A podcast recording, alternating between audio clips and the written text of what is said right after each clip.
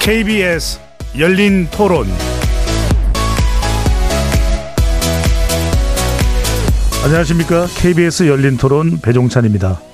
아이들 때부터 자기가 한 일에 대해서는 책임을 지는 걸 가르쳐야 된다고 생각을 해요. 그 나이에 맞는 퍼니시를 줘야 된다고 생각해요. 아직 그 한 14세까지는 이 판단력이라든지 이런 게 좀 부족할 수 있기 때문에 보호할 필요는 있다고 생각을 하고 있습니다. 내가 법적으로 제재가 가해지고 내 인생이 망한다라고 하면 안 해요. 그러니까 애들한테 네가 잘못 지면 네 인생 책임 이걸 알려줘야 되는데 강력범죄는 진짜 강력하게 처벌을 해야죠. 특히 아동범죄 같은 거 정말 선례가 좀 있어야 돼요. 저는 반대예요. 그거보다는 얘네들 더 교화를 시켜야지. 그래서 사회에서 얘네가 구성원으로 살아갈 수 있게 교화를 시켜야지. 10살부터는 처벌을 받는 게 맞다라고 생각이 듭니다. 요즘에 이제 스마트폰이 생기면서 어른들의 문화 접할 수 있는 통로가 많아졌다고 생각이 들어요. 그러면서 어린 나이 때라도 범죄할 수 있다라는 게 노출되어 있다는 게 저는 생각이 들거든요. 이게 부모 틀 안에만 있을 수 있는 게 아니기 때문에 사회적으로 제대로 만들어야 이런 일이 훨씬 더 안 일어날 거라고 생각이 듭니다.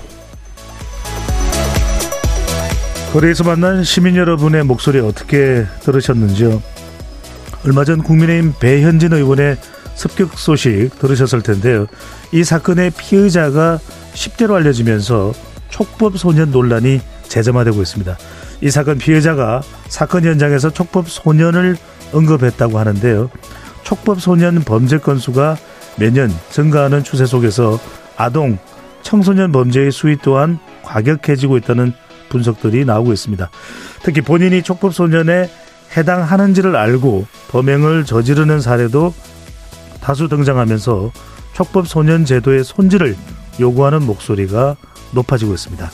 촉법 소년 연령을 하향하고 처벌을 강화하는 것이 소년 범죄를 줄이는 실효적 대안이 될 수 있을지 촉법 소년을 둘러싼 논란과 해법 4명의 전문가와 함께 자세히 살펴보도록 하겠습니다. KBS 열린 토론 지금부터 시작합니다. 치열한 토론 속에서 더 나은 세상을 찾아갑니다. 올바른 세상을 만드는 첫걸음. 평일 저녁 7시 20분 KBS 열린 토론. 오늘 토론 함께 해주실 네 분의 전문가 소개합니다. 곽대경 동국대 경찰 사법학과 교수 나오셨습니다. 어서 오십시오. 네, 안녕하세요. 박옥식 한국 청소년 폭력 연구소장 자리해 주셨습니다. 예, 반갑습니다. 이웅혁 건국대 경찰학과 교수 나오셨습니다. 네, 안녕하십니까. 반갑습니다.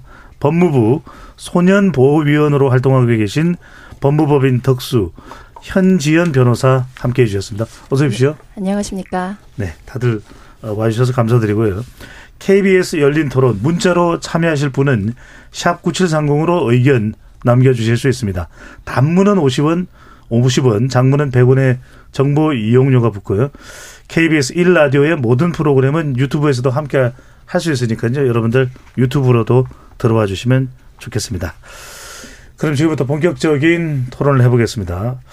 최근 이제 촉법 소년 관련 범죄 주목을 받습니다. 앞서 말씀드렸던 대로 어, 배현진 의원 어, 피습 사건 관련해서 더 조명을 받고 있는데 우선 곽 교수님, 네. 곽대경 교수님, 우선 이 촉법 소년 이 촉자가 뭡니까? 그러니까 네. 이게 촉법 소년이라는 이 촉자의 의미를 잘 몰라서 많은 분들이 헷갈리는데 일단 예. 촉법 소년이 무엇이고 어떤 연령대에 네. 어떤 의미를 가지고 있는 겁니까?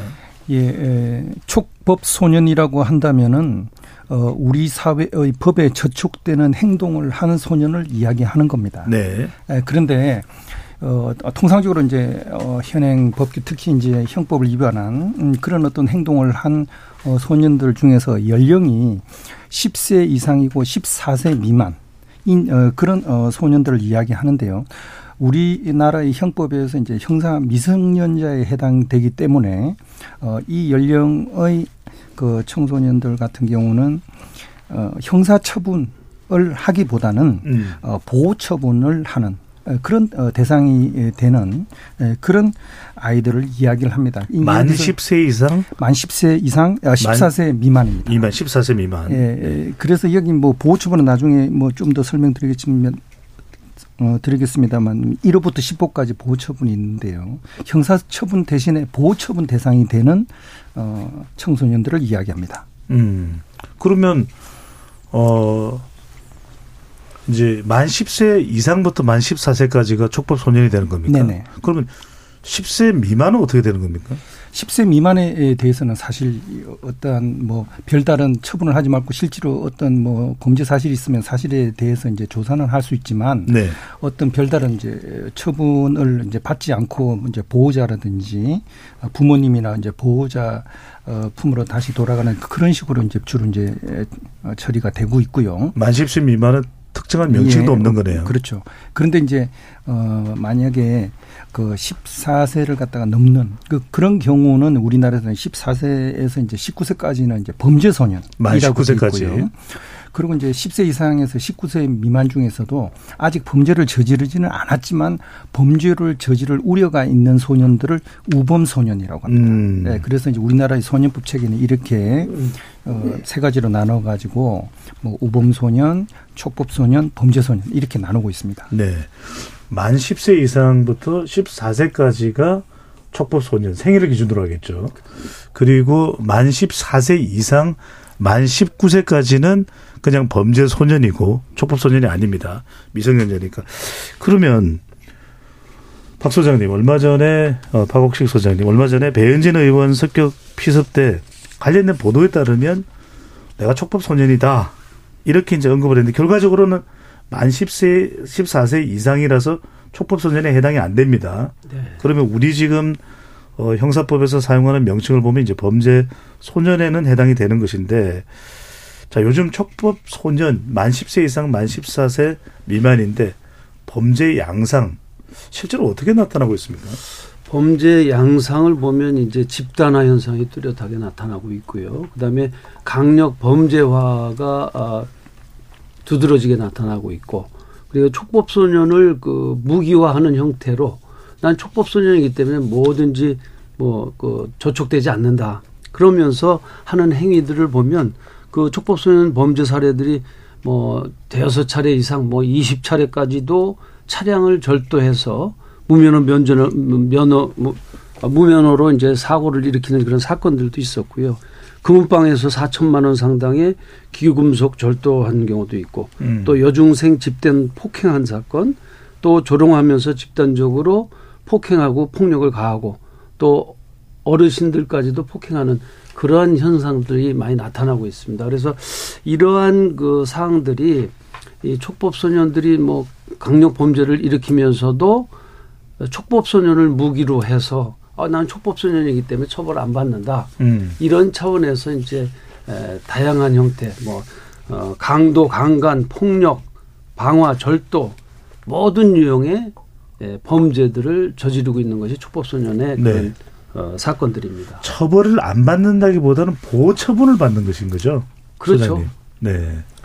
자 그런 상황이고. 네. 보호 처분도 예. 안 받을 수도 있거든요. 아 그럴 수도 있다. 네, 그 오늘 그 자리가 사실상 그 배현진 그 의원 그 공격한 이 용의자가 지금 뭐 15세 중학생에 그 해당되기 때문에 이런 자리가 마련해진 것 같은데요. 그래서 저는 그 부분에서 조금 더 언급할 부분이 지금 그 배현진 의원 공격한 이 중학생이 예, 자신이 지금 촉법소년이다 이렇게 언급한 것을 보게 되면 음. 이른바 그 그것이 이익 불이익이 무엇인가를 이제 알 수 있다라고 하는 반증이 되지 않겠느냐. 그 시시 변별제 능력이 있다라고 하는 뭐 이런 점이 아닌가 그런 생각이 들고요.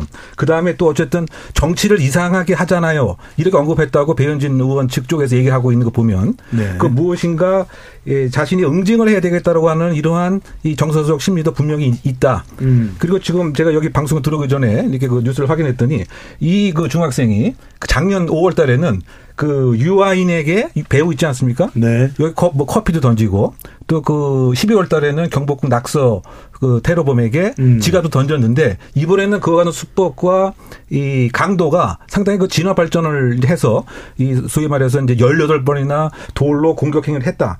그러면 이게 외관상으로 보게 되면 청소년 테러리즘이라고 저는 그 생각이 듭니다. 네. 물론 그 안에서 여러 가지 그 논쟁이 있겠지만 일단 공식 수사 그렇죠. 발표된 내용은 아니고 보도된 내용입니다. 그렇죠. 보도된 네. 그 내용인데 그러면 결국은 지금 같은 이런 상황이 소위 말해서 이른바 그 정치적 부족주의의 어떤 젊은 층이 등장한 것은 아닌가 뭐 이런 생각도 해본 적 하고요. 음. 왜냐하면 부족처럼 행동하고 부족처럼 사고하다 보니까 다른 쪽에 있는 사람들은 예를 들면 이 제거하고 우리 부족의 그 영토라든가 자원이 이 뭔가 이 영향을 받으면 이걸 이제 죽여서 해결해야 된다. 뭐 이런 것에 결국은 예, 지금 실제로 나타났다 이런 현상들이 네. 그리고 이것이 사실은 몇 년 전부터 국내에서 이른바 그 김군이라고 하는 그당 16살인가 17살이었는데 그 IS의 소위 그 어, 전사로 시리아에 이 전투 요원으로서 심지어 그 나가기도 했던 거죠. 그러다 본다면 저는 이제 이번 그 사안에 이와 같은 이제 급진화 경향, 극단 폭력 이것이 과연 어떠한 요인에 의해서 생긴 것인지 이른바 그 정치 양극화가 청소년들에게도 이렇게 심각하게 지금 영향을 끼치는구나 이런 점이 함께 네. 좀 네, 관심 가져야 되지 않을까 생각됩니다. 알겠습니다. 우리가 이제 오늘 초점을 맞추는 것은 어, 만 10세 미만은 워낙 어리다.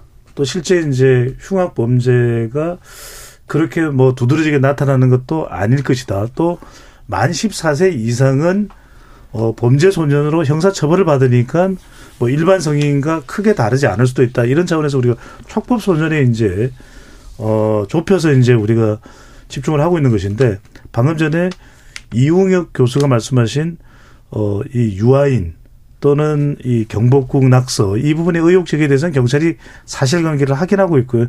어, 의혹 단계라는 걸 다시 한 번 더 강조를 해서 말씀드립니다. 현 변호사께 현재현 변호사께 이거 여쭤봐야 되겠네요. 실제 그렇다면은 어 우리 박- 박홍식 소장 아 박옥식 소장께서 말씀하셨던 대로 상당히 배현진 의원의 피습 내용을 보면은 일반적인 일반 어 촉법 소년이 아닌 연령대 20대나 30대나 연령대에서도 저지러져 저지러졌다고 하더라도 정말 흉악한 범죄로 인식이 되는데 실제 이 소년이 촉법 소년은 아닙니다. 촉법 소년이었다면 가령 어떤 처벌을 받게 되는 겁니까? 네. 촉법 소년이었다는 거를 가정해서 지금. 물어보시기 때문에 제가 소년 형사 사건으로 진행되는 경우에 대해서는 배제하고 말씀을 드리겠습니다. 예.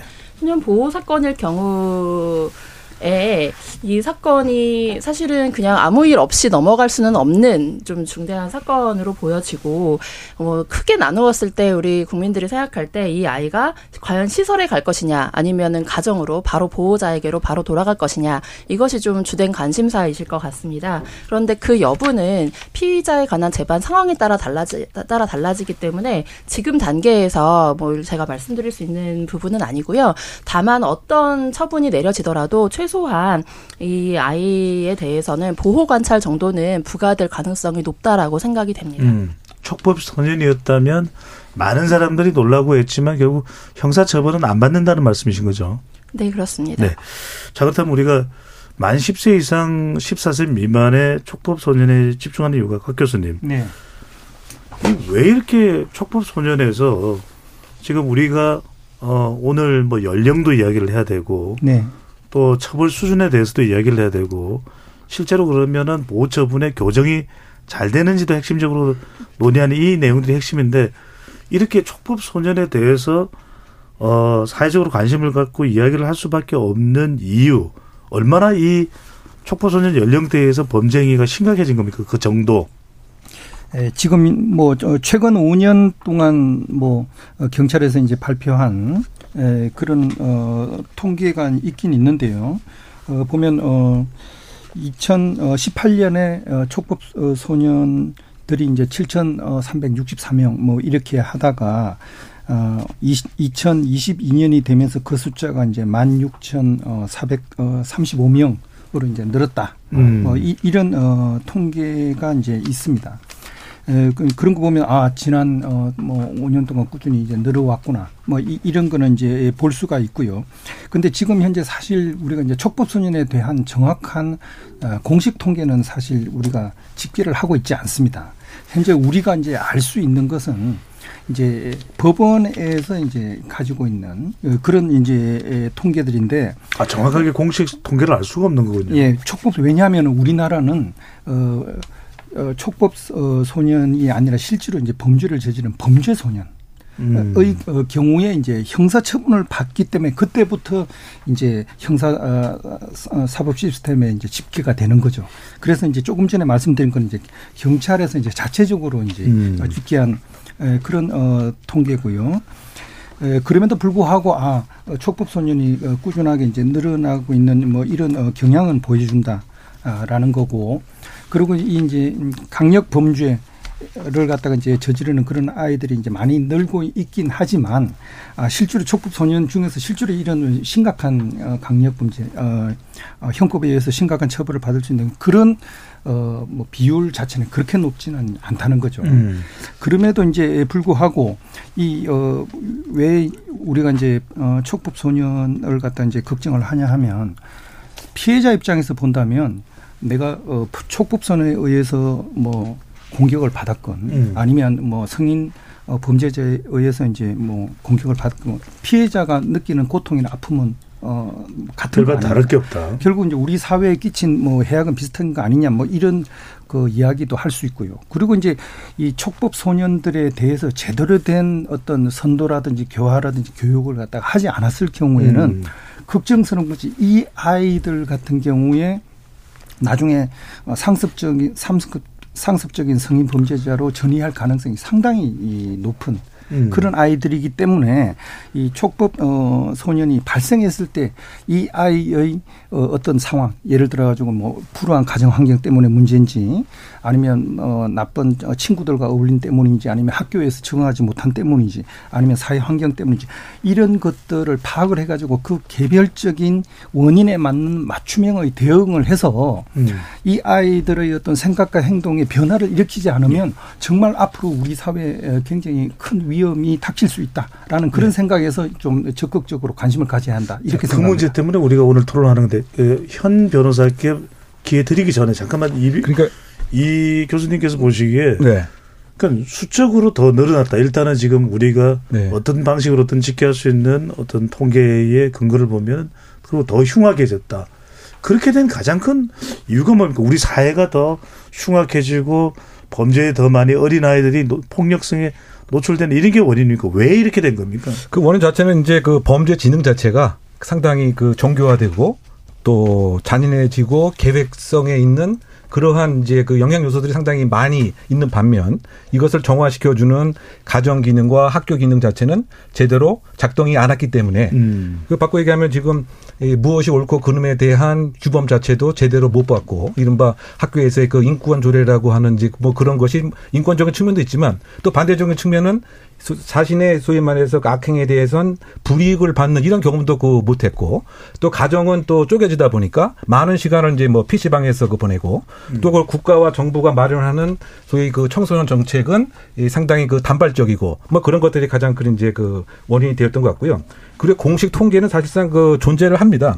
그러니까 법원 행정처에서 이 가정법원에 촉법소년이 의뢰된 건수가 이제 있기 때문에 음. 그게 존재하고요. 네. 경찰에서도 그 옛날에는 그 수기로 작업을 했었는데 그 최근에서는 킥스로 그 촉법소년의 그 행태를 이렇게 예, 예, 집중하고 있죠. 음. 그래서 그 양쪽으로는 이 폐륜 범죄 같은 경우는 소위 그 존속 상해, 존속 폭행 뭐 이것은 과거에는 거의 없다가 뭐 최근에 들어서는 거의 100건까지 뭐 증가한 그런 통계도 있고요. 마약도 마찬가지고요.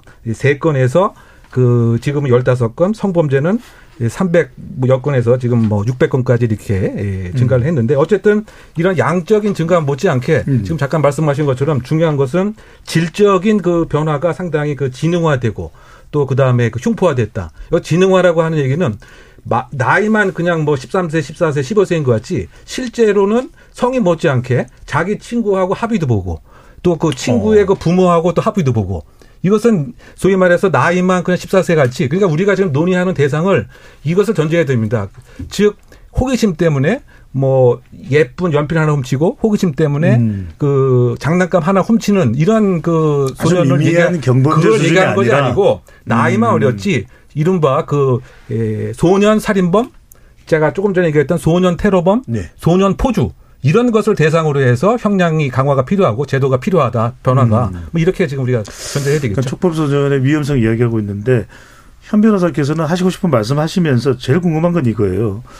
말 그대로 촉법소년인 줄 알고 어 난 그래도 형사처벌을 안 받아 그러니까 나는 내가 범죄 저지르고 싶으면 그냥 마구잡이로 저지를 거야. 이렇게 생각하는 것이 다반사인 건지 그냥 그 비율이 극히 미미한데 어, 설명을 할 때 강조해서 그 부분을 콕 집어서 이야기를 하고 있는 것인지. 네. 네, 제가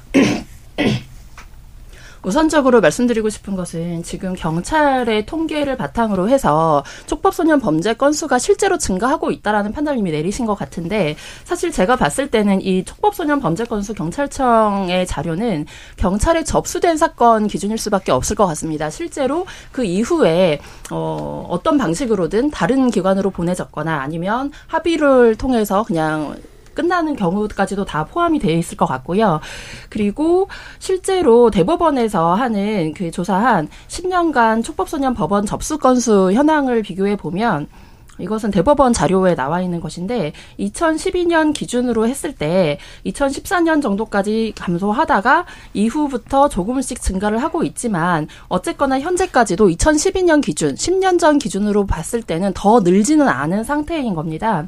제가 봤을 때 이 경찰 접수건 저 경, 음. 경찰에 접수된 촉법소년 사건이 많아졌다라는 것에 대해서는 사실 이거는 명확하게 촉법소년에 대한 사법 절차 개시가 늘어났다라고 분석하는 것이 가장 정확한 분석일 것 같습니다. 음. 그런데 저는 이제 일선에서 활동하는 변호사로서 봤을 때 최근에 학교 폭력 신고 사안이 동시에 형사 고소를 병행하는 그런 방식으로 이루어지는 경, 경향이 굉장히 강합니다. 범죄의 소지가 있는 갈등 상황을 어, 대화, 교육 절차, 공동체 내에서 해결되는 것뿐만이 아니라 반드시 사법 절차에 의뢰해서 그것을 통해서 해결하고자 하는 경향이 강해지고 있어서 음. 그 때문에 이전과 이렇게 실제로 갈등은 똑같지만 일어나는 것은 똑같지만 경찰과 법원에 신고 접수되는 촉법소년이 많아지는 착시 효과라고 볼 수 있을 것 네. 같습니다. 아까 그 우리 사 변호사님 아까 그, 그 질문도 네. 마저 좀 답변을 해주신다면 그러니까 그걸 인식하고 있는 제가 한번 답변해 볼까요? 먼저 현 변호사님 혹시 예. 먼저 기회를 드릴까요? 이, 변, 이 교수님 네, 먼저 네. 말씀 주시면요. 그러니까 그것의 대표적인 사례는 이제 이 아이들이 형사한테 이제 피의자로서는 조사를 받죠. 그랬을 때, 아, 형사 아저씨, 나 촉법이에요. 좀 길게 하지 말고 빨리 끝냅시다.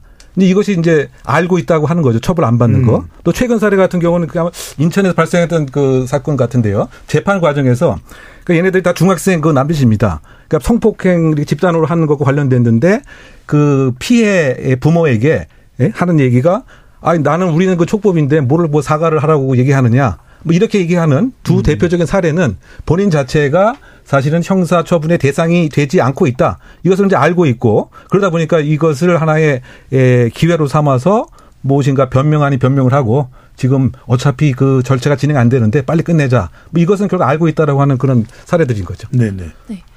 제가 봤을 때 대부분 이- 다반사일까요? 어떨까요? 아, 네. 저는 사실 그런 사례를 많이 보지는 못했습니다. 일단은 어떤 경우라도 청소년 입장에서 수사기관의 수사 대상이 된다라는 거는 두려운 일이고, 아직까지도 사실 제가 직접 경험한 바에 의하더라도, 어, 수사 단계에서 경찰들이 청소년들에게 수사하는 과정에서 윽박을 지른다든지, 그 인권을 침해하는 그런 수사를, 수사 방식을 태- 취하는 경우도 상당히 많습니다. 오히려 경찰 입장에서 이 피의자가 된 청소년 들이 어, 이거는 내가 억울하다, 무죄를 다투고 싶다라고 하더라도 오히려 수사를 충분히 하지 않아서 어차피 소년 사건이니까라고 하면서 법원에 송치를 해버리기 때문에 음. 근데 사실 법원에 이미 송치가 되면 그때부터는 비행 사실에 대해서는 그 심리의 중심에 있게 되지 않습니다. 그래서 결국에는 이 아이가 어, 무죄를 다툴 수 있는 방법도 사실은 줄어드는 그런 경우가 오히려 더 많고요. 음. 그리고 사실 소년들이 청소년들이 범죄를 저지르면서 내가 촉법 소년이니까 형사 처벌을 받지 않아라고 인식할 수는 있습니다. 네.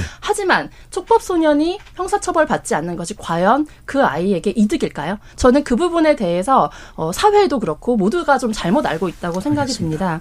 실제로 비슷한 사건, 예를 들면 합동절도라든지 음. 이런 사건들에서 어, 성인인 만 19세를 딱 넘어선 사람과 만 19세가 아직 되지 않은 사람들이 같이 절도를 하는 그런 경우들이 많이 있습니다. 그런데 이런 경우 성인범들에게는 벌금 몇십만 원, 어, 정가가 많다면 음. 어, 집행유예 정도 나오는 사건입니다. 그런데 이런 경우에 소년범이 이런 행동을 했다고 하면 시설에 위탁될 가능성이 굉장히 높습니다. 단순 절도도 마찬가지고 네. 무면허 운전도 역시 그렇습니다. 결국 10세에서 13세 사이에 있는 이 촉법소년인 미성년자들에게는 형법보다도 오히려 더 무서운 법이 소년법일 수 있다라는 음. 겁니다. 그런데 대부분의 미성년자와 그리고 우리 어른들도 그것을 잘 알지 못하죠. 그래서 촉법소년 제도가 있기 때문에 아이들은 마음 놓고 범죄를 저지른다고 생각하는 겁니다. 알겠습니다. 저희 뭐 어, 하나의 주제에 또 하실 말씀이 많을 텐데 우리가 워낙 제한된 시간이기 때문에 자 이제 하나하나 좀 실제 우리가 오늘 어, 논의해야 될 부분들을 좀 나누어서 더 깊숙하게 들어가 보겠습니다. 시간 이제 이 연령입니다. 바로 이 촉법 소년 문제가 여하튼 문제가 안 된다면 우리가 이런 논의를 할 필요가 없- 없는데 워낙 이제 문제가 되다 보니까 가장 먼저 대두되고 있는 것은 14세까지가 아니라 연령을 좀 낮춰야 된다. 자, 이 부분에 대해서 어, 오래전부터 이제 연령 하향 그러니까 14세가 아니라 뭐 12세일 수도 있고 13세일 수도 있고 어, 이야기를 하고 계신 박옥식 소장님께서는 왜 어, 연령 내리는 것이 필요할까요? 이 촉법 소년 연령에 대한 부분도 규정된 것이 이제 1953년도에 형법에서 이렇게 제정이 됐는데 70년 전에 정했던 이 형법의 기준으로 오늘날 그 70년 이후에 청소년들에게 잣대를 들이대는 것은 상당히 좀 비현실적이다. 음. 그리고 청소년들에게 대해서는 뭐, 뭐 모두 다 어른들이 뭐 선도해야 된다, 교화해야 된다는 게 가장 초점이 맞춰져 있는데 그동안 그동안에도 이게 청소년 그 보호라는 그 미명하에서 이 온정주의에 빠져 있다 보니까 가해자들에 대한 인권과 보호는 강조가 되는데 음. 피해자들에 대한 보호나 인권이나 이런 부분에서는 도외시하는 경향이 많이 나타났어요. 그래서 그 가해자들은 발 뻗고 자지만 피해자들의 인생 전체가 망가지는 그런 현상이 있는데 이런 부분들에서 이제 이 촉법소년 연령이 우리 그 국민적 불안을 야기하고 있고 많은 분들이 이 촉법소년 연령 하향 조정해야 된다. 소년법도 없애라. 청소년 보호법도 없애라. 이런 주장을 하고 있는 근간에는 음. 바로 그런 거죠. 피해자들을 도외시하고 보- 그러니까 가해자들을 보호하고자 하는 이런 조치는 참 잘못된 것이다. 그리고 오히려 지금 뭐 아까도 논의가 됐습니다마는 촉법 소년들이 과연 좋을까요? 촉법 소년을 이용하는 조폭들도 있고 촉법 소년을 껴서 선배들이 집단으로 해서 범죄 행위를 하는 경우도 많이 있기 때문에 이러한 사회적 문제를 야기시키지 않도록 하기 위해서는 이런 제도적 장치가 있어야 된다. 네. 그래서 선진국 사례들도 많이 있는 것이고 그렇기 때문에 이그 그, 이 촉법 소년 연령은 하향돼야 된다. 교수님 그렇다면 이게 만 10세 이상부터 만 14세까지 이게 4살 구간인데 어느 정도 연령대로 어, 조정을 해야 된다는 이야기가 대두되는 겁니까? 지금 이제 법무부에서는 그 13세로 조정해야 된다 이렇게 했고 한 살 내리는 거. 그렇죠. 그래서 뭐 해외 사례들 보면 뭐 12세도 있고 10세도 있고 7세도 있고 막 그렇습니다. 그래서 음.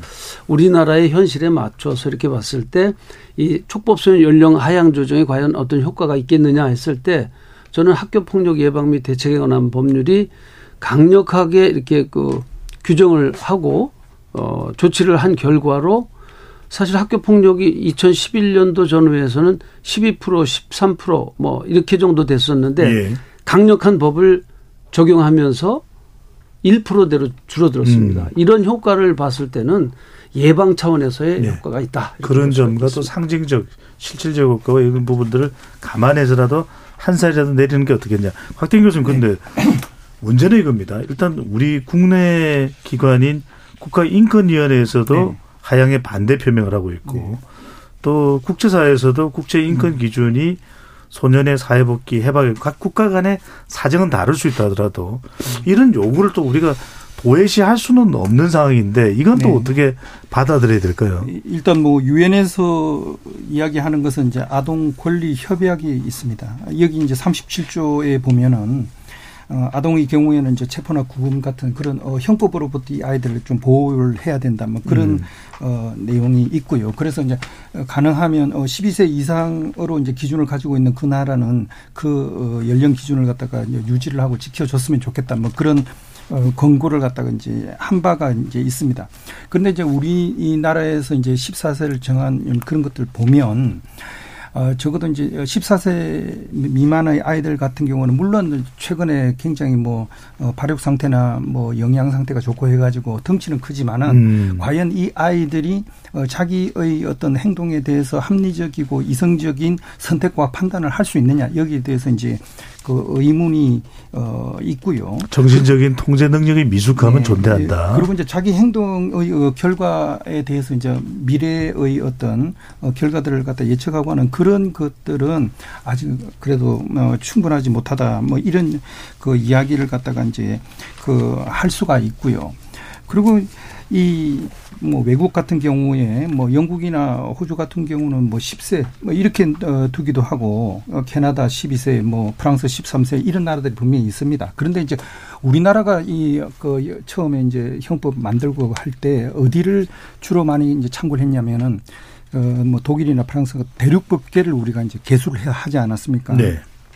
근데 이제 독일 같은 경우도 여전히 이제 14세를 유지하고 있고 우리가 사실 참고 많이 했던 일본 같은 경우는 그 16세이던 어 연령을 갖다가 14세로 이제 2000대 초반에 이제 낮췄죠. 일본이요. 그, 네. 그런데 그두 두 살의 연령을 갖다가 낮췄음에도 불구하고 사실 이 어, 소년 어, 범죄의 발생 현황에는 별다른 큰 차이가 이제 없었다. 음. 분명히 이야기하신 대로 연령을 하하면 그, 그 굉장히 뭐 범죄가 아이들이 어, 걱정을 하고 억제가 돼가지고 어, 낮을 것 같은데 실제로 이제 그렇지는 않다. 뭐 그런 걸 갖다가 이제 우리가 이제 어, 보면서 과연 연령을 낮추는 게왜 음. 낮추려고 하느냐. 그 어, 청소년들의 뭐 범죄 예방이나 재범을 낮추려고 하는 네. 어, 그런 것 같으면 이게 주소가 다른 거 아니냐. 원인에 대한 정확한 진단과 대책 마련이 잘못된 거 아니냐. 이런 이야기를 하는 겁니다. 이웅혁 교수님 어떻게 보십니까? 네. 지금 박옥식 소장님은 이런저런 이유를 보더라도 낮추는 것이 필요하다. 왜냐하면 지금 문제가 있기 네. 때문에. 네. 근데 정책도 각대경 교수께서는 일본의 경우에 낮췄는데도 별반 효과가 있지는 않더라. 근데 우리가 이렇게 계속해서 촉법소년 이야기를 하는 건 어떻게든 어떻게든 변화를 좀 뭔가 좋게 더 나아지도록 도모하기 위한 것인데 연령대의 변화가 특별한 의미를 그렇다면 가지게 되는 겁니까? 그렇죠. 우리가 아까 그래서 이제 통계를 그 찾아봤더니 그 촉법 소년의 여러 가지 이 유형별 증가하는 이런 모습들을 그 확인하지 않았습니까? 네. 그것은 결국 또 뭐를 반증하는 거냐? 우리가 지금까지 했던 이른바 소년법에서 추구하는 이념형주의, 교육형주의가 효과가 오히려 없다라고 하는 이제 반증이 되는 거죠. 그리고 그 연령과 관련된 그 기준은 그 나라와 사회마다 기준이 좀 다르죠. 뭐 평균적으로 뭐 14세이긴 합니다만 미국 같은 경우는 어떤 주에서는 심지어 그 여섯 살이 이제 기준이 되는 이제 그런 주도 있습니다. 이제 그런 측면에서 봤을 때, 각 나라의 그 상황에 맞추어서 일단 이제 판단을 해야 되는데, 최근에 우리의 그 입장에서 보게 되면 어쨌든 이 14세 그 상태에서 처벌받지 않음을 또 알고 있고, 또 지금 통계적으로 그 봐도 그 13세에서 그 폭증을 하고 있고, 그리고 저는 심지어 하한선도 좀 낮춰야 되지 않는가 이렇게 생각됩니다. 지금 그 법무부나 정부에서 뭐 준비하는 것은 13세인데 10세는 변동이 없는 거죠. 근데 음. 아까 그 우리가 얘기한 것처럼 그 9세는 그러면 아무런 법적인 제재의 망 속에도 들어가 있지 않죠. 그런데 최근 요 몇 달 사이에 벽돌로 아파트 옥상에서 던져서 그야말로 사람이 사망하고 또 심각한 충격도 받았습니다. 근데 그러는 아이들에 대해서는 자신의 어떤 실수든 의도든 이, 일정한 악행에 대해서 불이익이 있다라고 하는 뭐 이런 신호를 전혀 주지 않고 있음은 음. 본인들 자체에도 결코 도움이 되지 않는다. 뭐 이런 생각이 드는 것이고요.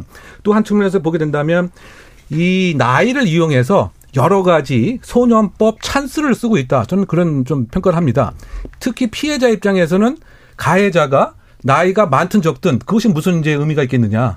그러면 피해자라고 하는 보호의 정의 관점에서 보게 되면 본인은 이렇게 다치고 나의 아이들은 이렇게 예, 지금 제대로 생활을 못 하는데 소년법 특혜의 혜택 때문에 이런 나이가 어리다라고 하는 그 사실만으로 구속도 안 되고 또 이, 이 피해자 입장에서는 통지도 안 받고 음. 그러니까 아까 잠깐 언급을 하셨습니다만 이번에 그 배현진 의원을 공격한 그 청소년이 이번에 어, 어떤 형태의 소년법의 특례를 볼 것이냐 저는 이것에 또 주목을 해야 된다고 생각합니다. 만약에 이 사람이 이 중학생이 성인이었으면 바로 구속이 됐겠죠. 그런데 소년법의 특례상 이른바 부득이한 경우가 아니면 구속이 안 된다라고 하는 알겠습니다. 이런 뭐 특혜도 받았고요. 그러면 이런 그 형평성의 관념에 과연 이제 맞는 것인지 그리고 심지어 지금 뭐 형사 처분을 받을 가능성이 있는지 아닌지 모르겠습니다. 그런데 그렇다라고 하더라도 두 번 또 아마 감형이 될 가능성도 있고요. 정말 심심미약이라고 하면 한 번 감형이 되고 소년법의 특혜 때문에 또 감형이 됩니다. 그리고 또 만약에 보호 처벌을 받는다고 한다면 지금 이렇게 그 정치적 인 이 나름대로의 의미를 받았던 아니면 누구한테 배웠던 어쨌든 간에 정치인에 대한 공격 행위를 했는데 단순히 그 보호 처분 뭐 한 달? 또 심지어 만약에 이와 같은 이제 정신적인 문제가 있다고 한다면 아마 그 보호 처분 치료에 해당이 되겠죠. 그러면 대전에 있는 의료 시설에 가게 됩니다. 정리해 주시고요. 그러니까 결국은 나이가 또 중요한데 네. 결국은 이 소년법의 여러 가지 특례가 이중적으로 혜택을 보고 있기 때문에 정의 관념에 반- 반해서 나이도 낮추고 소년법 특례에 관한 것은 조금 제거할 필요가 있다고 생각합니다. 알겠습니다.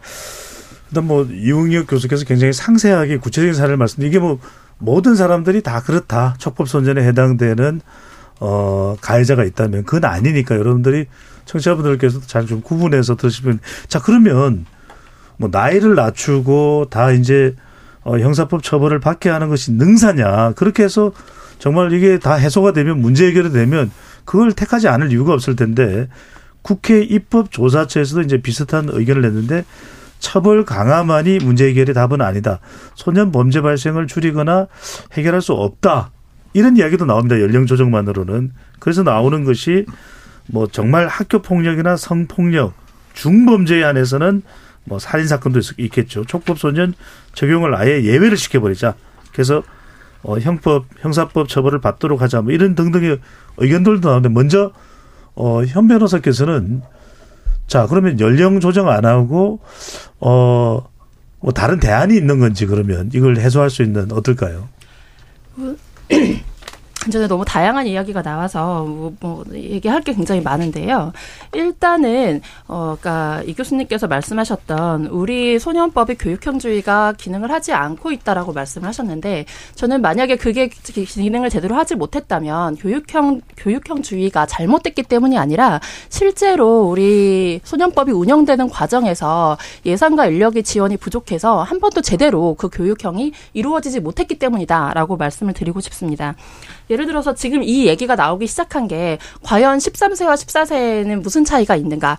낮추면은 뭐 음. 어떤 선언적인 효과가 있어서 어, 예방 효과가 있을까? 이런 것의 문제인데 어, 기본적으로는 13세와 14세 사이에 아동 발달 및 신경과학 분야의 증거 자료에 의해서 아직까지 13세까지의 아동은 전두엽 대뇌피질이 발달 중인 관계로 어, 자기 통제 능력, 추산적 추론, 추론 능력, 그리고 내가 이 행동을 했을 때 어떤 결과가 나에게 온다라는 것, 그것을 인식하고 그거를 근거로 해서 내 행동을 통제하는 능력이 부족하기 때문에 그 아이들에 대해서는 형사 책임 능력이 없다라고 보는 것이고요. 그 부분에 있어서는 사실 아무리 어떤 어 현, 현재 시대적 배경상 어 아이들의 인지 능력이 일찍 깨이고 더 많은 정보를 습득할 수 있다고 하더라도 그러한 통제 능력은 좀 다른 영역의 문제입니다. 그쪽이 더 빨리 발달하고 있다라고 볼 수 있는 아무런 증거가 없습니다. 그래서 이 부분에 대해서는 어 섣불리 연령을 인하해서 이 아이들을 더 넓게 폭넓게 처벌의 대상으로 만들어야 된다라고 동의할 수가 없는데요. 구체적으로 예를 들어보겠습니다. 그러면 그 벽돌을 어, 떨어뜨려서 누군가가 상해를 입는 그런 안타까운 사례가 만약에 10살 아이가 아니라 두 살 아이에 의해서 일어났다라고 한다면 그런 일이 일어났기 때문에 두 살 아이도 우리의 생명과 신체에 중대한 위협을 끼칠 수 있는 위험한 존재이기 때문에 형사처벌을 해야 된다라고 말씀하실 건가요? 그렇지는 않으실 것 같습니다. 네네. 어, 물론 우리가 이제 오늘 이제 촉법 소년에 어, 집중해서 이제 좀 논의를 하게 되는데 물론 여러 가지 사례들이 있기 때문에 이제 말씀하시다 보면은 또 이런 사례는 어쩔 거냐라는데 일단은 그러면은 어, 좀 이야기를 다시 돌아와서 박 소장님께서는 어, 연령 조정이 아니라 이 연령 조정의 효과도 크지 않다. 그래서 뭐 다른 방법 아까 말씀드렸던 대로 중대 범죄에 대해서는 뭐 촉법 소년을 어, 적용하지 않도록 하는 방법이라는데 다른 방법을 통한 이외에도 다른 방법을 통한 해법이 있지 않느냐라는 주장과 설명에 대해서는 어떻게 보십니까? 물론 그런 그 제도적 장치나 그런 새로운 방법들을 적용하는 것도 굉장히 필요하고 또 이 선도 교화의 어떤 어, 그런 어떤 교육과 과정 뭐 그리고 또 어, 법 교육이라든지 뭐 이런 것들을 통해서도 예방할 수는 있는 게 있죠. 근데 앞서 그 현 변호사께서 말씀하셨던 대로 이론과 실제는 상당히 다른 부분에서 팩트를 놓고 봤을 때 우리 국민들이 느끼는 그 불안감. 지금 일련의 사건들 촉법 소년들이 일으킨 다양한 범죄 사건들이 많은 국민들에게 불안감을 조성하고 있다는 거예요. 그리고 이 강력 범죄화가 지속적으로 증가하고 있고 13세에서. 그렇기 때문에 한 살 정도를 더 저, 저 개인적으로는 한 두 살 정도 낮췄으면 하는 바람이 있습니다만은 줄여서라도 하면 예방의 효과가 있다는 거예요. 그래서 우리나라의 정서하고 해외 각국 다른 나라하고 상황이 다릅니다. 그래서 우리나라에서도 그런 어, 우리나라만의 한국형 그런 새로운 장치들 또 연령 제한, 연령 하향 조정 이런 것들을 통해서 예방을 할 수 있다 그러면 그 예방할 수 있는 조건들이 상당히 좀 많이 있다. 그런 효과들이 기존 사례들에서도 나타났기 때문에 하향 조정이 가능 필요하다는 그, 알겠습니다. 근데 더 이야기 예. 잠깐만요. 더 이야기하고 싶은 부분이 있을 텐데 또 문자 소개가 지금 기다리고 있어서 청취자분들께서 소개해드리고 이 주제로 그대로 또 이어가도록 하겠습니다. 자, 일부 마무리하고요. 문자 듣고 다시 돌아오도록 하겠습니다. 네, 지금까지 청취자 여러분이 보내주신 문자들 소개합니다. 이지원님, 대부분의 아이들은 솔직히 법이 필요 없습니다. 하지만 일부 강력범죄를 저지르는 청소년들을 보면 형법의 필요성을 느끼게 합니다. 촉법소년 연령을 낮추는데 찬성합니다. 6192님, 촉법소년에게 형사처벌이 불가능하다면 자식을 잘못 교육한 부모에게 책임을 묻는 방법은 어떨까요? 아이가 범죄를 저지르는 정도라면 이를 보호하고 있는 부모의 책임도 크다고 봅니다 해주셨고요. 7865님. 중학생이 되면 어린이가 아닌 청소년입니다. 청소년들의 범죄 수위를 보십시오. 성인들 못지않은 것이 사실입니다. 13세부터는 성인과 똑같은 법 적용이 필요합니다. 7606님. 대한민국은 법으로 움직이는 법치국가입니다. 교육 교과목에 법률 과목을 필수로 만들어서 초등, 중등학교에서부터 법적 감수성을 높이는 교육이 근본적으로 필요합니다. 3739님. 촉법 소년들은 자신들의 범죄를 반성하는 게 아니라 오히려 영웅담으로 생각하고 훈장처럼 또래들에게 자랑하고 다닙니다. 강력한 처벌을 해서 무서움을 알게 해주어야 합니다. 김진희님. 미디어의 발달로 청소년 범죄 유형도 다양해지고 연령도 어려지고 있습니다. 촉법소년 연령도 낮아져야 하지만 재범 방지를 위한 철저한 선도와 예방 교육도 병행돼야 합니다 라고 보내주셨네요. 네, KBS 열린 토론. 이 시간은 영상으로도 생중계하고 있습니다. 유튜브에 들어가셔서 KBS 일라디오 또는 KBS 열린 토론을 검색하시면 지금 바로 토론하는 모습 보실 수 있습니다. 방송을 듣고 계신 여러분이 시민 농객입니다. 계속해서 청취자 여러분들의 날카로운 시선과 의견 보내주세요. 지금까지 문자캐스터 정희진이었습니다.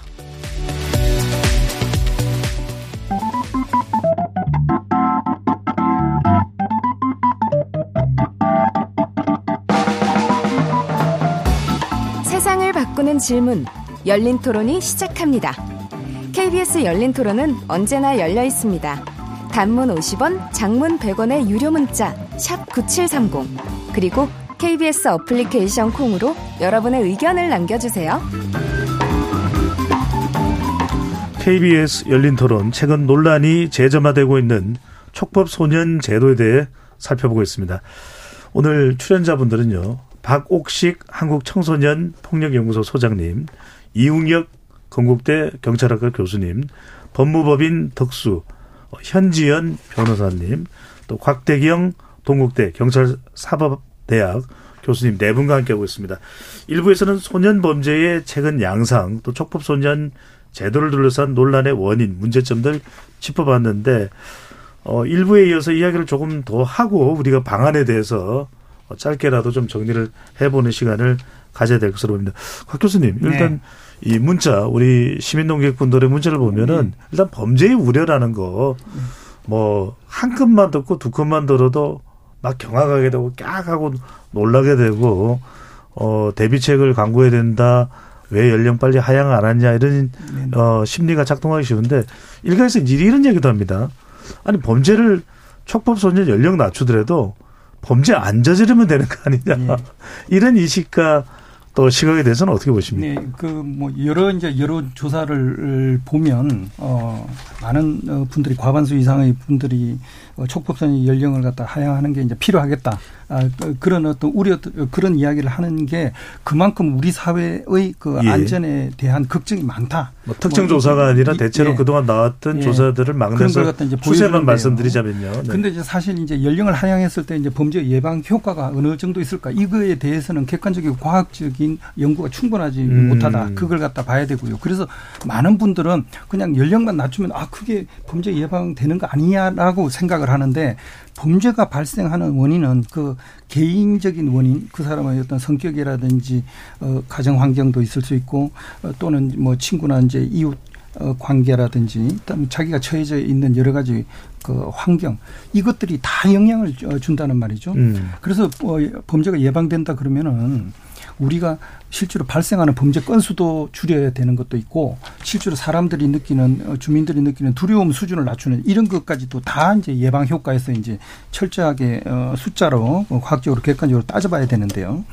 지금 이 어, 연령에 관련된 이게 이제 소년법이 만들어지면서 이제 본격적으로 이제 됐다 하는데 사실 음. 이런 소년법을 만든 근본적인 이유가 그 바탕에는 국친 사상이 있는 겁니다. 뭐냐 하면은 국가가 바로 이제 부모라는 어, 사상이죠. 아. 만약에 그 아이를 한 명 제대로 이제 키우려면 온 마을이 나서야 된다는 그런 음. 이야기도 있지만 어 이걸 갖다 만약에 어 생물학적인 부모가 이 아이를 제대로 돌봐주지 못하는 그런 경우에는 국가가 나섰던 내지는 우리 어, 사회가 그 부모 역할을 대신 해줘야 된다. 그래서 이제 소년법이 만들어졌고 음. 이 소년법의 가장 취지가 그 어, 소년들에 대한 보호와 선도 이걸 갖다 우선시한다. 그렇기 때문에 일반 형법을 적용하는 것보다 특별법으로 이걸 적용하는 게 필요하다라고 했거든요. 그런데 이제 문제는 이것이 적 실제로 화- 어, 적용돼 가지고 현실에서 보면 1호부터 10호까지 처분이 있지만 이 어, 여러 가지 시설도 그렇고 이 법률적인 어, 근거를 갖고 있지만 어, 시설들에 대한 어, 정부에서의 어, 지원이라든지 뭐 여러 가지 시설 확충 이런 게 굉장히 이제 부족하고 네. 거기에 있는 여러 가지 교육이나 선도 프로그램들이 굉장히 어, 촘촘하게 어, 효율적으로 짜- 짜여져 가지고 이 아이들을 갖다가 변화시키는 그런 것들이 준비가 돼 있어야죠. 예. 근데 그런 어 노력들 그리고 뭐 치료 처분 같은 거 이 아이들에 대한 병원 시설 뭐 그리고 이 의료진들 이런 것들이 확충이 돼 있어야 되는데 그런 노력들은 하질 않고 단지 연령만 낮추면은 이런 어뭐 어, 촉법 소년의 범죄 문제가 해결된 것처럼 이거는 국민들을 호도하는 거다. 이것은 정치하는 사람들 이런 이제. 행정하는 사람들이 마치 나는 일을 하고 있는 것처럼 보여주기 예. 위한 거지 실질적으로 어, 범죄를 갖다 줄이는 데는 별다른 어, 효과가 없다. 이런 것들이 이제 그 대안에 대해서는 의견입니다. 조금 이따 더 이야기를 네. 해보겠습니다. 그러면 또, 어, 장 이야기가 길어질 수 있으니까 이제 곽 교수님과 비슷한 의견 보내주신 청취자, 청취자분들 문자가 있습니다. 0174님께서 촉법 소년 연령이 낮아지더라도 학교나 가정에서 충분한 교육이 없으면 범죄 예방 효과는 여전히 없을 것 같습니다. 사회 전반의 인성 교육이 가장 중요합니다. 1590님은 소년들이 갑자기 범죄를 저지르지는 않습니다. 가정과 사회에서 먼저 달, 잘 돌보는 게 좋습니다. 자, 이걸 모르는 분들은 잘 없으실, 없으실 거예요. 현 변호사님. 네. 음, 맞는 말씀이시고요. 아까 그 말씀 주셨던 학교폭력 예방법 2011년 이후에 그 학교폭력 피해 사례가 실제로 줄었다는 부분에 대해서도 말씀을 주셨는데 사실 굉장히 고무적인 결과이죠. 그런데 저는 그게 학교폭력이라는 것을 아이들에게 그걸 근거로 징계를 했기 때문이 아니라 학교폭력 예방법이 생기면서 학교폭력에 대한 개념 정립과 그리고 예방 교육이 모든 학교에서 대대적으로 이루어졌고 지금도 그렇게 진행이 되고 있습니다. 저는 그러한 교육의 효과로서 사실은 학교 폭력 자체가 줄어들었다라고 보기 때문에 이 소년범의 문제에 있어서도 촉법 소년의 문제에 있어서도 말씀하신 대로 가정과 학교 그리고 마을 공동체 그리고 사회에서 이 아이들을 계속해서 촘촘하게 처음 단계에서는 복지 단계로 그리고 그 이후에는 주변 사람들이 그리고 마을 공동체가 그리고 지역 사회가 어 전체적으로 좀 돌보는 그런 시스템이 구축이 돼 있다면 한, 한 그물에서 이 아이가 빠져나가서 잘못된 길로 접어설 수 있는 그 단계에서 다른 사람이 그 아이를 잡아줄 수 있다라고 생각이 듭니다. 기본적으로, 어, 지금 우리 초등학교, 중고등학교에서 상담 교사를 채용을 하거나 아니면 상담 117 상담센터를 통해서 상담을 받을 수 있는 기회들이 열려 있는데요. 실제로 이용률이 높지는 않습니다. 그런데 더 많은 아이들은 숨어서 고통받고 있거든요. 그래서 이 아이들이 어, 사회나 자기와의 어떤 갈등과 접촉이 있을 때 두 가지 방향으로 이것을 표출을 하는데 한 가지 방향은 이런 범죄 행위, 촉법 행위일 것이고 제가 더 심각하게 보는 아, 음. 뭐더 덜 심각하게 보지 않는 하나의 경우는 자해입니다. 이런 아이들이 위험하고 위기 상황에 있는 아이들이 빨리 어른들에 의해서 발견되고 또 보호될 수 있도록 그러한 학교에서부터 또 그리고 학교에서만 되지 않는다면 여러 뭐 지역 아동센터라든지 이런 돌봄 시스템들이 있는데 음. 그런 돌봄 시스템들을 통해서 전체적으로 좀 아이들이 관리가 될 수 있다면 이러한 것들이 좀 줄어들 수 있다고 생각합니다. 박옥세 소장 왔, 소장님 왔다가 그 다음에 우리 이웅혁 교수 쪽으로 갈 텐데 실제 그러면은 현 변호사께서 말씀하셨던 대로 뭐 연령도 안 낮추고 좀 더 이제 이른바 촉법 소년의 범죄 우려를 낮출 수 있는 방법으로 그런 이 학교에서의 지원이라든지 이런 뒷받침들 가정에서의 또 보호라든지 이게 실효적으로 가능합니까? 가능할 수는 있겠는데 지금 현 변호사님이 놓친 부분이 있는 부분이 뭐냐면 교육과 지도와 여러 가지 방법을 쓴 시스템 체계를 정립하는 것이 법적 강화에서 나온 거거든요. 그래서 이 학교 폭력 이 그 피해율이 또 가해율이 줄어들었던 이유는 제도적인 장치를 아주 강하게 했어요. 입학 사정관 제도에서도 대학 입시에 반영을 하면서 그 다음에 이제 생활기록부에 기록이 되면서 그게 가장 큰 작용이 됐던 거거든요.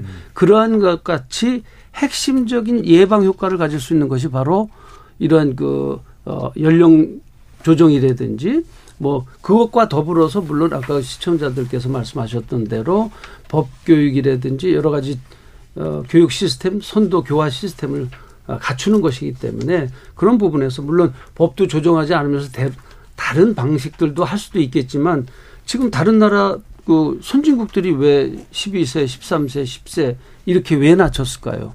그런 것들을 보면 아, 우리나라 국민들이 많은 우려를 낳고 있는 음. 것들도 바로 그런 점이기 때문에 그런 데 초점을 맞춰서 이제 시대적 변화에 따라서 시대가 변하면서 청소년들이 정신적, 신체적 성장이 굉장히 급속하게 이루어지면서 그런 것들을 제어할 수 있도록 하기 위해서는 예. 이런 부분도 해야 된다는 거죠. 자, 다시 네. 촉법 소년으로 돌아와서 이웅혁 교수께 네. 여쭤보고 싶은 이게 굉장히 중요한 질문일 수 있는데 어떤 범죄를 저질렀단 말이거든요. 촉법 소년들이. 그런데 보호 처분을 받습니다. 형사 처벌로 감옥에 가는 게 아니라 정말 그 주- 보호 처분이라는 그 촉법 소년들에 대한 처벌이 어떤 내용입니까? 정말 말 그대로 내가 범죄를 저질렀으니까 정말 석고대죄 반성합니다. 앞으로는 내가 여기서 교정을 받아서 두 번 다시는 제가 내가 감옥에 있었던 건 아니지만 새 사람으로 거듭날 수 있는 그 처분이 이루어지는 거예요. 어떤 내용입니까? 네, 그 질문에 그 답변하기 전에 그 이제 문자 끝나고 나서 이제 저한테 기회를 준다고 했는데 그 넘어가서 아, 네. 이제 하나 뭐 언급을 하고 싶은 점이 어떻게 보면 아주 중요한 점입니다.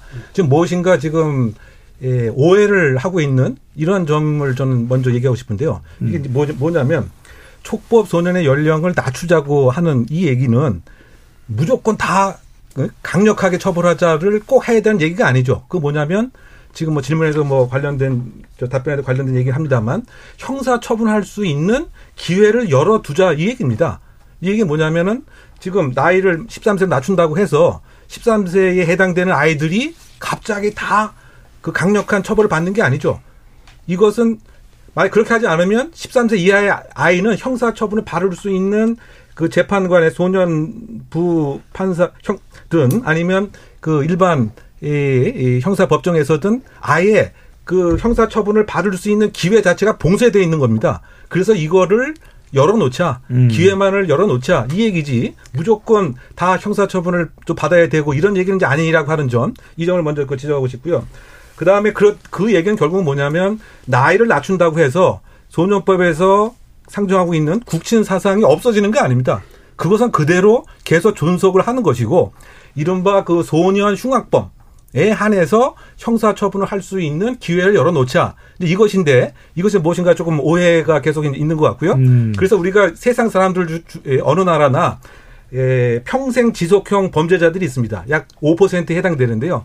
이, 이 사람들은 아이 때부터 아예 성인까지 직업으로서 범죄를 하는 거죠. 범죄자의 범죄자였던 사람들의 5%를 말씀하시는 그래, 거예요? 일반 국민 중에서 말이죠. 국민 전체에서요? 네, 전체에서. 그래 이러한 사람들의 평생 지속형 범죄자들에게는 무엇인가 거에 알맞는 그 형벌이 이루어져야 된다. 만 이것이 그렇게 되지 않았을 때는 소위 이 청소년 시절에 이러한 정확한 범죄에 대한 이 해악이 배우지 못하게 되면 이 사람들이 이렇게 될 수밖에 없는 거죠. 뭐 그런 문제를 하나 지적하고 싶고요. 그 다음에 질문에 대한 그 답변을 하게 되면 네. 보호 처분이라고 하는 것은 형사 처분이 아닙니다. 즉 1호부터 10호까지 있는데 1호부터 5호까지는 사회 내에서 이를테면 여러 가지 교육도 받고 보호 관찰도 받는 이런 형태라고 한다면 6호에서부터 이제 15까지는 나름대로의 시설 내 처분을 이제 하는 거죠. 그 가장 그 심한 경우, 가장 강한 경우는 이른바 그 소년원에 8호, 9호, 10호는 1개월, 6개월, 2년까지 소년원에서 생활을 하게 되는 것이고요. 최대 2년인가요? 최대 그 네. 2년인 거죠. 네. 그리고 가장 경미한 1호는 이 특정한 이 보호자에게 위탁을 해서 그 감독 아래서 교육을 이제 받는 이제 이런 형태입니다. 근데 이 보호 처분이 정말 소년의 에, 악성을 개선 교화를 시킬 만한 것이냐? 제도의 취지는 분명한데 지금 우리나라의 그 문제 자체는 이와 같은 소년 보호 처분의 인프라가 너무 취약하다. 이것이 가장 큰 문제점입니다. 이제 바꿔 얘기하면 감호 유탁이라고 하는 거 1호 처분 같은 경우에는 사실상 이제 여성가족부에서 인가를 하게 되는데 사실은 수도권에는 없고요. 전국에 한 20여 개 뿐이 없습니다. 음. 그러다 보니까 예산도 없고 그다음에 이것을 운영하는 적정한 이 사람들의 자질도 그 문제가 되는 것이고요. 보호관찰관 같은 경우는 이른바 24대 150 법칙이라고 해서 우리나라 보호관찰관 한 명이 이 150건을 갖고 있습니다. 그 선주국에서는 24, 24건 정도로 갖고 있는 거죠. 그러니까 이것은 형식적으로만 그 이루어지고 어, 있는 그 형태인 것이고요. 그리고 그 보호시설 6호 뭐 처분 같은 경우에는 사실상 그 사적인 시설에 소위 말해서 예, 감독을 받는 것인데 이 역시 사실은 그 프로그램도 부족하고 종사자 역량도 부족하고 종교 단체가 운영하는 예산도 없고 네. 이러다 보니까 이 명실상부한 보호 처분이 작동하기보다는 형식상으로만 이제 운영되고 있다. 그래서 이것에 대한 대폭적인 보완도 반드시 있어야 됩니다. 그 제가 얘기하는 그 취지는 14세에서 13세로 낮추는 것도 필요하고 지금 이렇게 취약한 보호 처분의 인프라도 대폭 개선하는 것도 꼭 함께 있어야 된다는 그런 얘기죠. 네, 조금 네. 전에 그 뭐 통계는 조금 뭐 오해 소지가 있어가지고 네. 이야기했는데 그뭐 뭐 생애 지속 범죄자가 5%를 이야기하는 우리나라의 경우는 지나 어, 그렇게 적용하면 너무 과장됩니다. 우리나라 같은 경우 우리나라는 조사가 어, 없었죠. 어, 그런데 이제 그 중국에서도 6%가 있었고 네, 그런데 미국에서 우리나라 같은 경우는 우리나라에서 실시된 너무 우리나라로 적용 적용하면 너무 이제 그, 그 놀랄 수 있는 게 왜냐하면 5천만 인구 중에 뭐 5%면 뭐 250만이나 그렇게 생기지 그건 아니고 아니 그러니까 그 미국에서도 그 의문이 됐었는데 이 네. 학자가 네. 중국에 가서 똑같이 실험을 해봤어요. 네. 그랬더니 5% 6%가 변하지 않는 숫자다. 이렇게 정리를 하시죠. 뭐 그렇죠. 뭐 참고하는 뭐 예, 그렇죠. 미국에서는 연구 그 의견도 있다 그 정도로. 그 아니, 중국에서도 마찬가지였죠. 예, 필라델피아라는 예, 도시의 그 이제 동년배 집단 같은 연도에 태어난 그 사람들 그 사람들은 이제 생애 조사를 해가지고 나온 어, 숫자고요. 그, 어, 지금 쭉 이야기하는 건 중요한 것은 이 어. 뭐 청소년들 같은 경우는 그 뭐 여러 가지 이제 판단 능력 이런 것도 조금 어른들에 비해서는 조금 어 뭐 미성숙한 그런 측면들 뭐 합리적인 선택을 하기 조금 부족한 그런 측면도 있지만 음. 또 한편 우리가 정말 우리 사회에서 관심을 가지고 이 아이에 대해서 선도와 보호 어 그리고 교육에 대한 노력을 하면 이 아이들의 행동이 변할 가능성도 음. 어른들보다 훨씬 많다는 걸 생각을 해야 됩니다. 그래서 이 아이들은 무조건 음악이 처벌하고 뭐, 뭐 혼을 내는 그것이 아니라 이 아이가 그 어, 범죄를 저지르 게 된 그 이유가 뭔지, 그 음. 가정의 문제였는지 아니면 이 아이의 잘못된 성격인지 뭐 친구 관계인지 이런 거에 맞춰 가지고 그런 어, 개별형 맞춤형의 대응을 해줌으로써 이 아이들이 어, 자기의 어, 잘못을 한번 되돌아보고 뉘우치고 그리고 변화할 수 있는 그 가능성이 여전히 어른들보다는 훨씬 더 많기 때문에 그래서 이 아이들에게 어, 각각의 개별 상황에 맞는 대응들을 해주는 것이 필요하다. 음. 그래서 이 보호 처분을 열 가지나 만들어 놨는데 유감스럽게도 이 열 가지들이 제대로 어 원래의 취지나 목적에 맞게 효율적으로 체계적으로 되지 않기 때문에 지금 효과가 덜 나타나는 거지 이것들이 우리가 좀 더 자원이라든지 인력이라든지 어, 노력을 더 확충해가지고 네. 이것들이 제대로 작동할 수 있게 하는 그 노력이 우선이고 음. 그런 것들이 어, 되지 않을 아무것도 소용이 없다. 이랬을 때 뭐 연령이라 연령이라든지 또는 이제 더 엄한 처벌하는 이걸 나중에 생각해야 되는 거 아니냐 그런 생각을 하는. 현 변호사께 그래서 여쭤보고 싶은 게 조금만 더 투입되면 더 좋아질 수 있는데 좀 문제가 해결될 수 있는데 이런 이야기를 곽대경 교수께서 하시는데 아까 보호처분 관련된 그런 조치도 그렇고 왜 좀 그런 부분들이 인프라든 개선이 못 되는 이유가 뭘까요? 어, 당연한 얘기로 예산 배치가 그곳에 되지 않기 때문이다. 왜냐하면 어, 이 정, 뭐 정치의 정치 영역의 문제일 수 있는데요. 예산 배분이라는 것은 원래 그러니까.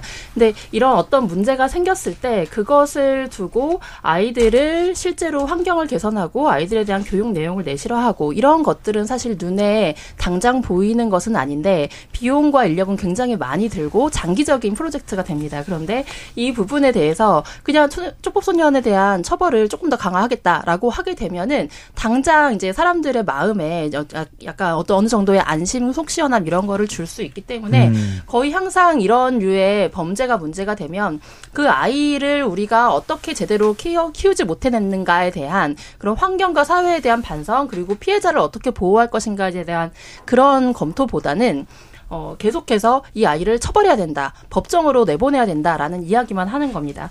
그런데 제가 봤을 때 사실 이 뭐 변호사로 일을 하고 있지만 사법 절차, 사법 시스템이라는 것은 사실은 판단을 핵심 기능으로 하는 영역입니다. 이것은 교육이나 복지와는 전혀 다른 시스템으로 흘러갑니다.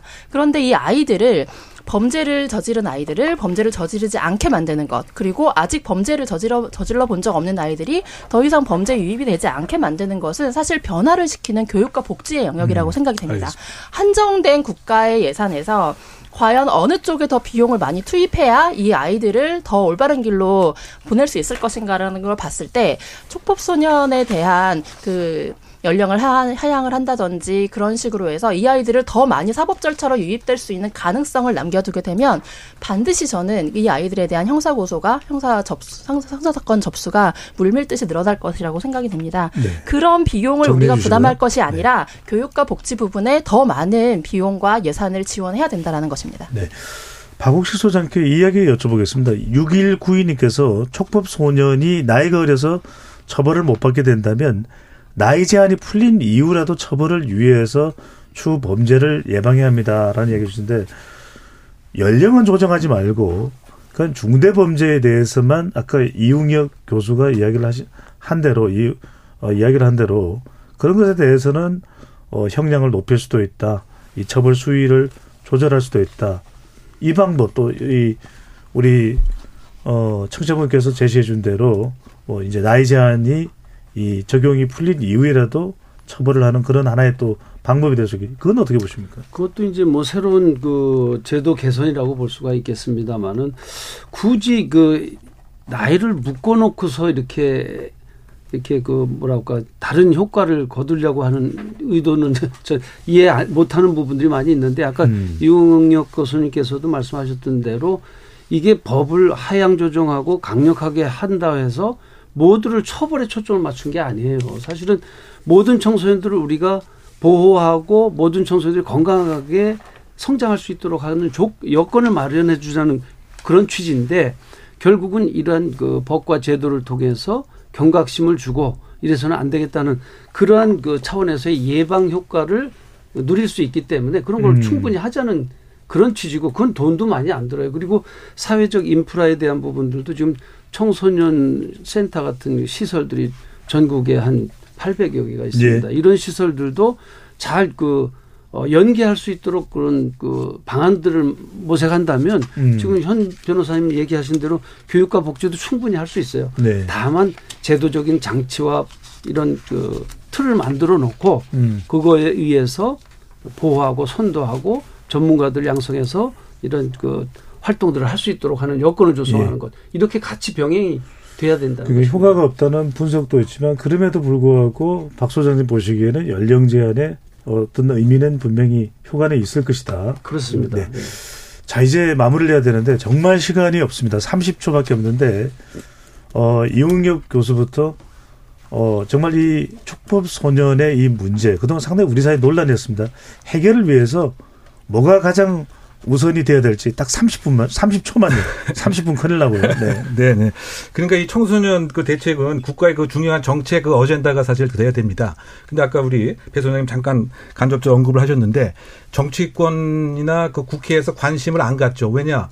시간이 오래 걸리고 여러 기관이 함께 참여를 그 해야 되는 한계가 그 있다 보니까 어떤 좀 지금 뭐 저 선거철이니까 표가 바로 되지 않고 뭐 이런 이유 때문이 아닌가 그 생각이 되는데 그래서 사실 그 한 나라의 미래는 그 청소년이 얼마나 그 건강하느냐 얼마나 건전한 정서를 갖고 있느냐 뭐 이것이기 때문에 그 요약을 하게 되면은 결국은 이제 그 국가가 정부기관이 다기관이 그 협력해서 예, 접근하는 그 다협력 기관으로 중요한 정책 어젠데 우선순위로 가야 된다 이것이 시작이다 이렇게 생각됩니다. 네, 현 변호사님. 어, 일단은 미성년자들이 촉법소년이기 때문에 자기는 괜찮다라고 생각하는 부분에 대해서 사실 뭐이 미성년자들 본인도 아마 모를 수도 있는데요. 왜냐하면 안다고 해도 그게 뭐 다 마음에 들어오진 않겠죠. 6개월이나 그 이상 오랜 시간 동안에 가정과 사회로부터 단절당해서 친구도 만날 수 없고 SNS, 인터넷도 못하는 그리고 수백 명의 청소년들과 같은 시간에 일어나서 하루에 한 시간도 채 운동을 하지 못하고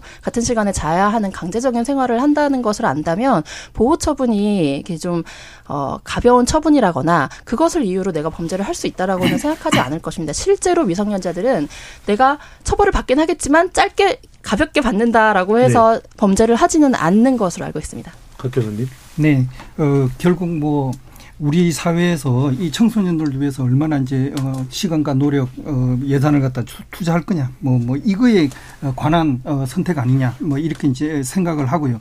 연령을 어, 하향해 가지고 또 다시 그 밑에 연령의 어, 청소년들이 범죄를 저지르면 또다시 뭐 연령을 갖다 낮추는 그런 식의 임시 어, 처방적인 땜질식의 그런 어떤 대응으로는 어렵다. 정말 이 어, 보호 처분 이, 이것들이 제대로 어, 운영될 수 있도록 어, 적극적인 어, 예산과 인력의 지원이 있어야 된다. 그런 이야기 하고 싶습니다. 박 소장님 죄송합니다만 25초만 드려야 될것 예, 같습니다. 알겠습니다. 소년 범죄를 예방하고 교화를 하기 위해서는 무조건적인 온정주의만으로는 부족하다.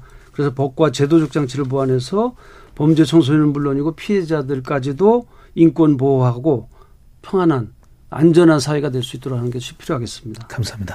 KBS 열린 토론 이것으로 모두 마무리하겠습니다. 오늘 함께 해주신 네분 어, 감사드립니다. 맞습니다. 감사합니다. 고맙습니다. 자, 최근 아파트 화재가 잇따르고 있습니다. 화재 시 우선 집에 있는 사람에게 알리고 재빨리 잘 대피하셔야겠습니다. 오늘 토론 과정에서 촉법 소년과 관련한 여러 사례를 설명하다 보니 다소 극한 어, 극단적인 상황이 예시로 제시되기도 했습니다. 다른 뜻이 있는 건 아니고요. 청취자 여러분들의 양해를 부탁드립니다. 오늘 열린 토론 촉법 소년과 관련한 우리 사회의 여러 쟁점에 대해서 오늘로 모든 답이 나올 수는 없습니다. 오늘을 통해서 또 더 나은 대안이 제시되는 기회가 되면 좋겠습니다.